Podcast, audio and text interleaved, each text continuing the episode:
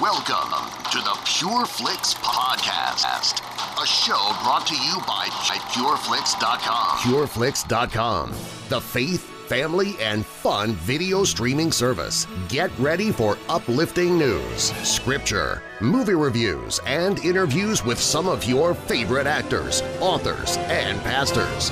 Let's get started.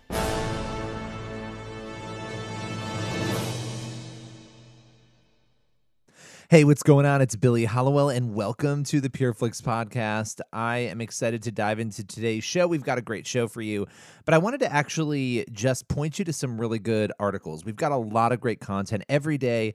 I am writing things over on the PureFlix Insider blog over at insider.pureflix.com. We have Bible verse lists, we have interviews. There is so much over on the PureFlix Insider. So again, it's insider.pureflix.com. I would encourage you to head over check that out. But there are some stories that I think are really important. You know, a lot of us right now in this country are struggling. There's a lot happening culturally right now. And in the midst of all of this, we've tried to find some really inspiring content for you. We have uh, one article titled Five Viral Moments That Will Inspire You. And you just get a chance to see the things you might not see in the media, right? The, the uplifting moments, the moments of kindness between human beings, between police officers and between protesters. And there's just so much um, happening in there. And so we've pulled some of that together for you. We also have another piece because I know a lot of people right now are struggling with fear, right? There, there's a lot of fear and misunderstanding. And so we have seven Bible verses to help you fight fear amid chaos. And I want to just dive into a couple of these verses before we get into our interview today. And we're going to be talking with Jeff Kinley. If you don't know Jeff Kinley, he is the author of, I think he's written like 30 books. I mean, he's a prolific author. His latest book is Interview with the Antichrist, which is really as interesting as it sounds. It's, it's a fascinating book. Uh, so we're going to be talking about all of that. But but before we move into that, you know, when I look at scripture, I, well, first of all, before I even get there, in life, there are so many amazing moments. There are so many painful moments, right? And when we're in the midst of that struggle, when we're crying out to God, trying to figure out how are we going to move forward, how are we going to get through this, there is so much in Scripture, not only Bible verses that we can point to, but also stories and real life stories, things that people went through that are timeless. And you look at King David, and you look at the mistakes that King David made, um, and, and you look at not only the mistakes that people make, but but the victories. I think one of the things that sets the Bible apart from any other book of its of its kind, any other religious text, if you will, is that it pinpoints the negatives. You don't often see that, right? That the negatives, the things people had to overcome and, and, move past. And that helps me in my journey because I know I'm not perfect and I know none of us are perfect. Yet we have this book filled with real life events and with real life struggles and with real life victories and also errors and the impact of those errors. And so when we dive into the scripture, though, we see so many Bible verses telling us to turn our attention to God, that no matter what happens, to put our fear, our worries, aside and to put our trust in him. And so when I look at Philippians 4 6, and this is a famous verse, but I want to read it. Do not be anxious about anything, but in every situation, by prayer and petition with thanksgiving, present your requests to God.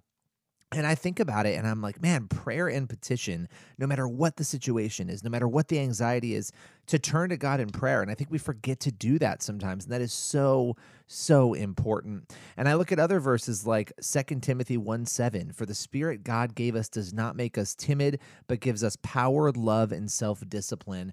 And I think about those attributes and I think about my own life at times when I haven't had love or self discipline and the need to turn to God and the need to ask for God's guidance and to have that peace that we can only get from Him. So you can find that story as well. as seven Bible verses to help you fight fear amid chaos over at insider.pureflix.com. Now, I want to turn your attention to this amazing interview that we're about to do here with Jeff Kinley. Now, Jeff is somebody I've known for years. Um, in fact, I recently had a chance to sit down with him and actually get to know him in person. We've gotten to know each other virtually and through email over the years, uh, but he is a prolific author. He writes a lot about the end times. And so I wanted to sit down with him and talk to him about the theology of the end times, how we're supposed to process that as Christians, and really how we're supposed to understand scripture in light of what has been going on in, in our world for thousands of years, obviously. But but what's happening, you know, now? What are the signs that could be out there? Um, and, and this is something that's been getting a lot of coverage in Christian circles, um, at least in some facets of Christian circles, but sometimes we don't talk about it. It's not always a topic at the forefront of discussion. And so there are so many different views on it. But with no further ado, let's dive in to our discussion with author Jeff Kinley. All right, Jeff, how's it going today? Great, Billy. It's good to finally meet. So you and I have known each other for I don't know 10, 8 years, 7, I don't even, a long time. The longest digital friends in the history exactly, of mankind. Exactly. It's crazy. I mean, you even connected me to the literary agent I work with. I mean, we've, we've, you, in fact, were a huge interview subject for me for stories that did, I did at the Blaze and also the first book I wrote. Mm. Um, so we've worked together yep. for a while, and Absolutely. this is the first time we've been face to face, which is awesome. Paths, exactly. so um, I've got a lot to talk with you about, but, and, and you've always got, a perspective that I find fascinating when it comes to the end times, right? This this topic that gets nowhere near enough attention in culture. Um, I think. Well, I'm not going to tell you what I think. I want to know what you think. Why, why do you think that is, right? We've got a topic that everybody's interested in, but yet nobody's talking about. Yeah. yeah why? Well, I, th- I, think it's in both secular culture and in the church. I mean, in the in the world out there, I mean, 41% of Americans think we're living in the end times. You know, with this whole climate change alarm thing, I mean, it's got this consciousness of, whoa, what's going to happen to the earth and you know, existential threat of humanity. We have like two years left before we all die. Yeah, I mean, you keep hearing this stuff. Yeah, right? well, in yeah. fact, the, the whole atomic clock thing, you know, they yeah. upped it to like two minutes to midnight. I don't know thing. how it hasn't hit midnight yet. It's I like know. every year it gets closer, but you, you like keep hearing the ticking of the second hand, you know. But, uh, but yeah, there's there's consciousness out there. I think that people are feel like the world's in peril. Where where really is the hope? And then among believers, it's like we we know that Jesus is coming back, but no one's talking about what happens in between that time. I mean, what what ramps up to that? Is there this event that's going to happen or whatever? And so pastors and youth pastors and people like that just kind of avoid the whole topic of Revelation. And what it leaves, Billy, it leaves us in a state of confusion, fear, anxiety, and then speculation to where we just kind of like we'll believe anything people tell us because we don't know what to believe. Right. Or, or we'll just avoid it. I mean, this this notion of avoiding, and I think probably because Harold Camping and some of these people who come out and they, which we the Bible flat out says, don't the day and the hour you don't know, don't right. go telling people the day and hour. So when somebody like Harold Camping does that, yeah. I think what it does is it gives a bad name to every Absolutely. part of the discussion. Yeah, right? it's like a black eye to right. people who are actually telling the truth about right. what God says. Yeah. And and it's crazy to me. And you were one of the people who opened my eyes to this because before I was writing the book and looking at it, and you know, the Armageddon Code was a book I wrote on it years ago. I just I I thought about it, but not a lot. And and then hearing from you how important it is. You look at the Bible I mean, prophecy in the Bible, obviously Jesus, the Old Testament yeah, prophecy right. about Jesus. It's an insanely huge part of Scripture. Yeah, it really is. It's almost 30% of the Bible. And what's crazy to me is that when you look at those Old Testament prophecies, every one of them came true literally and exactly as God said it would. And I always like to say, you know, the Bible's batting a thousand. I mean, it's never hit a foul ball, it's never swung and missed or anything. So why should we not believe that the remaining prophecies are going to happen exactly as God said they would? And it's interesting too, you know, you've always been very careful and cautious. Those are the words I'll use in how you talk about it, right? Yeah. I think it's really healthy to say this is what I think the Bible is yeah. saying. Right. We don't know exactly how it will unfold, but this is what I think the bigger events are going to be, right? Um, for you, and I know I've asked you this before, but I want to revisit like what what is it that drives the passion and interest in this topic for you? That's a great question. I think part of it is just simply the sense of, of knowing that we are living in the last days. Uh, with Israel being reborn as a nation, that's really God's super sign. Well, not Jerusalem. Yeah, exactly. The capital. I mean, it's very interesting. Yeah. yeah. I mean, there's so many things that are happening almost daily around the world uh, that it's almost like you'd have to almost be living under a rock not to notice it, not to be conscious what's going on. But then when you know the Bible, you go, wait a minute, God actually tells us what's going to happen, and He tells us how to prepare for that. And I think, as you said earlier, with so much senseless speculation that goes on sometimes, I almost want to swing the pendulum to the other side and be cautious about that and say, look, you know, we need to be reasoned, we need to be seasoned, we need to be biblical about the way we address these topics. Because if we don't, people are just going to just put us in those same camps of those people that are just making all these crazy claims. And of course, those sell books sometimes, those crazy claims. Right. Yeah. Right? Yeah, they do. But but we have to stand before the Lord and have a sense of stewardship about our life and what we did with His Word. So that's one of the reasons why I'm very very cautious about it. There's sanctified speculation, and then there's just speculation. Yeah. Well, and you're you're one of my favorite authors for a lot of different reasons, and you've written 32 yeah. books. I mean, that's crazy to me. That's insanity. Uh, because and anybody who's written a book, the amount of effort and time and you, you pour yourself in into a project like that. And this is a topic you've covered a lot. Now, mm-hmm. your new book, Interview with an Antichrist, it's a, it's a little different from some of the other books. There's some interesting elements. Tell us a little bit about the book. Yeah, I mean, as opposed to being sort of the straight up, this is what the Bible says kind of thing, I chose to go the route of writing a narrative, an end time narrative, and it takes place uh, during the seven year tribulation period that the Bible talks about.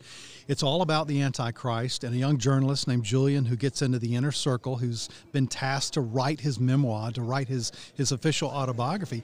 Uh, the thing that I set out from the very beginning to do, Billy, is to make sure it's not a cheesy Christian novel. You know, I didn't want people to go, "Oh gosh, not one of those." You know, uh, it's very dark. Uh, it's spine tingling at, at, points, but it's very biblically based. And uh, I sort of had a millennial focus group that I, I would, would you know, farm these chapters out to. Give me your impressions, and they were like, "No, you're hitting a home run on this thing. You're not insulting our intelligence, but you're also educating us about what these times are going to be like." So I wrote it to sort of be like almost like a breadcrumb trail leading to the end of the book where I give these 30 compelling, uh, intriguing questions about the actual Antichrist answered from Scripture. And what, so for you at the end of this book, right, because that's really unique, it's a unique approach to the topic. What's your hope for what people take away from it? Yeah, absolutely. That's a great question. Uh, one, I hope they're informed. Uh, I hope they're enlightened about what the Bible says.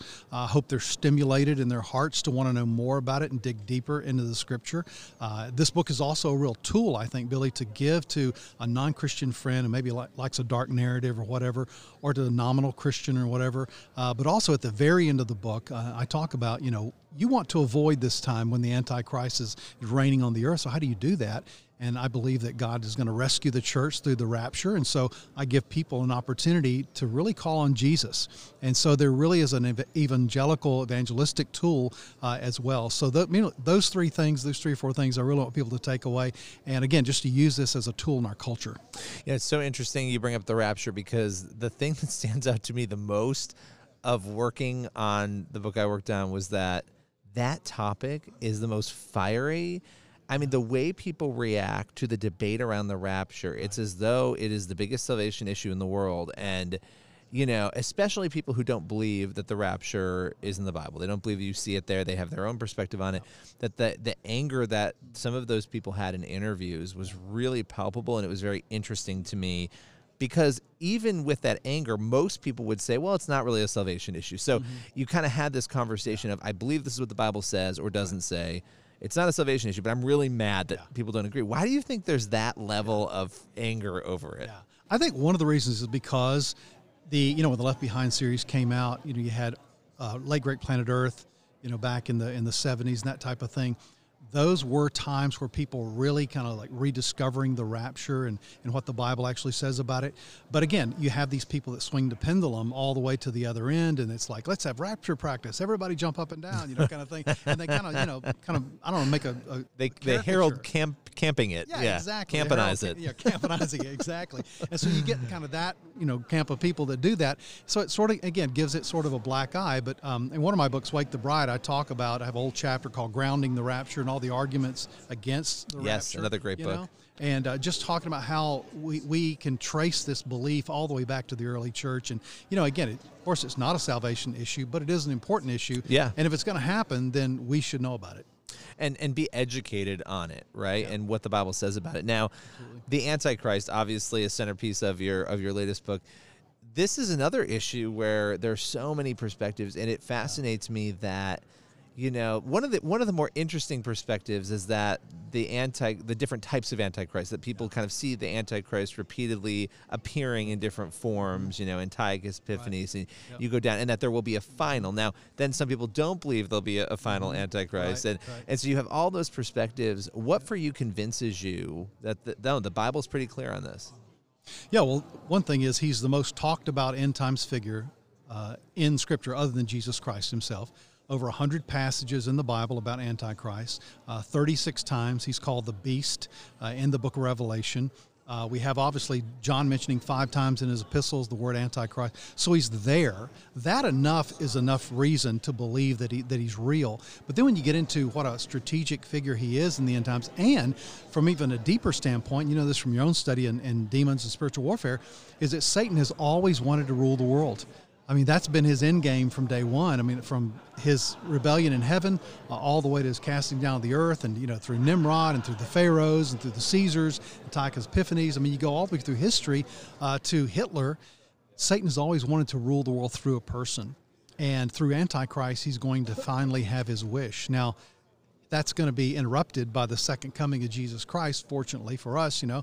Uh, but at the same time, it really drives the narrative. So that is the the mystique behind. It. I like to say that you know the the Antichrist will have the charisma of John F. Kennedy, the mystique of Barack Obama, and the arrogance of Alexander the Great, or Donald Trump, depending on where you stand on the political issue. You know, or maybe a mixture of the two. yeah, a mixture of all.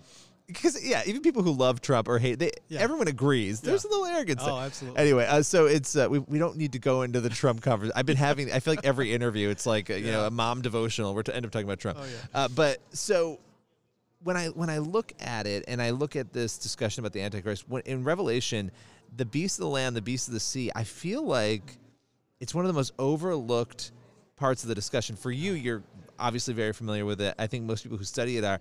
But this this discussion of two different figures. Do you want to clear that up for people at all? Mm-hmm. Yeah. Because I think it's super interesting. Yeah, I, I think it's pretty clear. The Bible describes two figures in the end times: uh, the Antichrist and what we call the false prophet.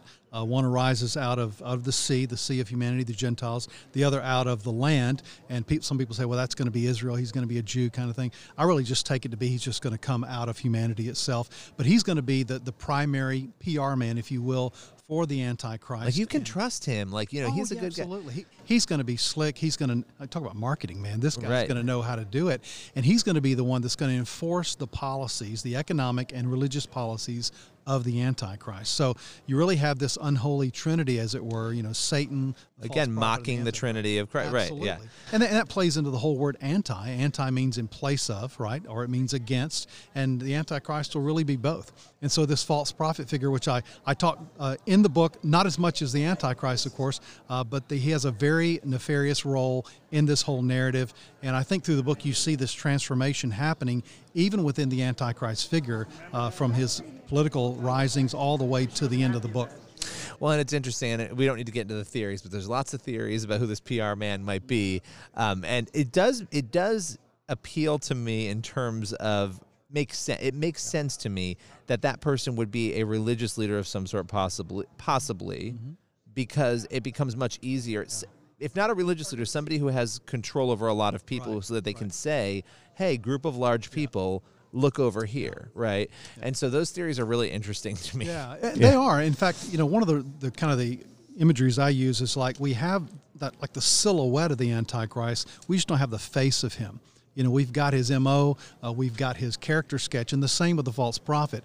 Uh, so we have there's a lot of missing blanks that the Bible you know doesn't fill in for us, and obviously Daniel even talked about that. Seal up this this prophecy until the end of time, and I think that you know once the rapture happens, Antichrist will be revealed, false prophet eventually will be revealed but trying to make an identification of that, you know, right now is is futile because it just can't be done. And you know, have people have tried to identify the Antichrist with everybody from Kennedy to Kissinger to, you know, someone said the other day, "You think it's Hillary?" And it's like, well, no, it's not Hillary Well, for two people- reasons. I- is- right. Yeah. It was, she's you know. First of all, he's a man, Right. not, not a woman. And Exactly. secondly, even Hillary's not that evil. Right. No matter what you think about Hillary, Exactly. you know, She's not antichrist she's- evil or yeah, yeah, she's not that far possessed by Satan. So. yeah. It's it's interesting, right? Yeah. I mean, so you know, years ago, you've written a bunch of books that talk about culture, kind of where culture is, right? And what's crazy is, unfortunately, since and what what, what year was the Noah book? Uh, 2014. so yeah. 2014. Here we are, six years later, yeah. and culture's gotten a lot worse in six years. Could you have imagined that it would have descended as much as it has since you wrote that book? Actually, yes, only because I'm probably a pessimist in some ways, you know. But I mean, I look at scripture, I look at the days of Noah, I see things continually getting darker uh, in our culture. But here's the great news, Billy, is that the darker the night, the brighter the light Right. shines. And I think it's one of the most compelling opportunities for believers right now because Jesus said, You are the light of the world. And all we have to do is just be a little bit of a light in this dark culture, and we shine for Him. So I think it's a great opportunity. Uh, the you know the first century church is experiencing was experiencing a lot of things that we're beginning to experience in terms of marginalization, in terms of persecution, even uh, being made fun of. You know, it's actually good names. for the church in It's some great. right. Yeah, I think Yeah. we I think we nobody wants to go through it. Don't get me Right, wrong, right, yeah. but I think yeah. Listen, I live in New York, so you can imagine what every day is like. And I sit there and I think to myself, you know, and it's hard because your friends and loved ones who don't agree with you. You know, they kind of have to say, "Well, you're, we know you're not a bad person," and we know. You know, so it's just these conversations are interesting, right? But um, when I look at all of it, I just I, I do worry about the future for our kids and those. But again, it forces us to make sure we're really preparing. You know, Christian when you have cultural Christianity, it's really easy to be complacent, That's right. and we have been, which is how we part of the reason we are where we are. That's right. And I think that's what these times are doing for us. They're kind of causing a separation. You either it's time, as we say in the South, fish or cut bait. You know, it's time to get on board with Jesus, get all in. And I even told this group of high school students at this school I spoke at, 500 students, I just said, look, you are born for this moment. Don't be afraid of this moment. Engage it, embrace it, and go out there and be the light of Jesus Christ to this world. And I think tools like this book are, are just a way to build a bridge to that culture to help get that message out. Yeah, it's so important. And I think, you know, having the conversation about the theology, understanding it, and I love that you chose the novel form because that's engaging, right? It's it's a different way. You've you've done it in every single way now, which I think is really fascinating. Like just different approaches to Yeah. it. Um, where can people find the book? Yeah, anywhere books are sold, Amazon. That's always the answer, right? Yeah, Anywhere, Amazon, Amazon. I feel like, yeah, that's Yeah. Barnes and Noble, Just go to Amazon. Amazon, yeah. Just go to Amazon. yeah, exactly. I'm sure. I'm sure publishers are like, oh, you know. But hey, listen, it's the way the publishing world works right. now. Um, all right, well, great. This has been awesome. I could talk to you for three hours about this stuff. I mean, it's it's just it's so incredibly important. Well, actually, I lied. I want one one more question for you. If you could speak to people right now who are listening who might be like, yeah, but you know, why do we need to focus so heavily on it? Like they're still skeptical. Like, what would you say to them? Yeah. I would just say this is that, you know, John tells us, First John tells us that the spirit of Antichrist was alive even in the first century. And if you're going to be an informed Christian, you need to know how Satan works. And we can actually recognize some of that spirit of Antichrist in our culture today. Again, that keeps us informed and it keeps us on our guard. And it, it keeps us with clarity and confidence to live in this world. Uh, and you know this, when you study about these sort of dark things, it only makes you stronger in your faith. And so I would just say this would be an equipping tool to strengthen your faith because prophecy never breeds fear, it only builds faith. I love it. I'm glad I asked you that question. I love it. Thank you so much. Thank you, Billy. Did you know you can access thousands of entertaining and inspiring faith and family-friendly TV shows, movies, and original series? It's simple. Just log on to pureflix.com right now to start your free trial. From kids' content to some of the most uplifting films, we've got your entire family covered. Sign up today. Welcome back to the PureFlix podcast. I'm Billy Hallowell, and I wanted to point your attention to Beautiful Lives. It's a new series we have over at PureFlix.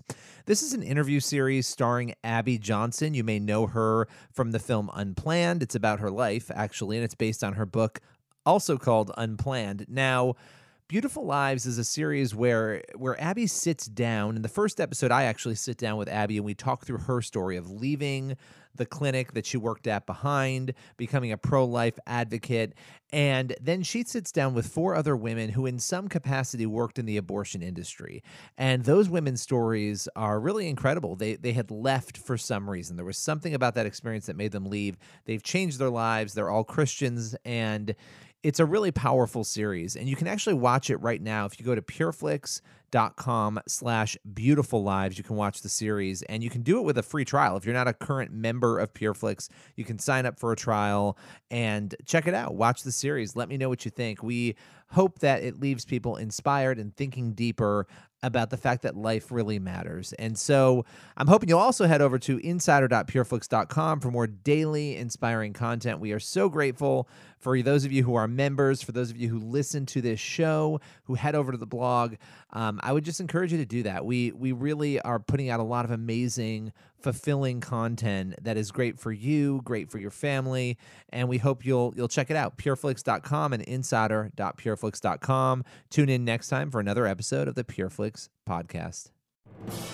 That's all for today's podcast. You can follow PureFlix on Facebook at facebook.com slash pureflix and on Twitter at PureFlix. And be sure to log on today to pureflix.com for thousands of faith and family-friendly movies and TV shows. Thanks for listening to the Pure Flix Podcast.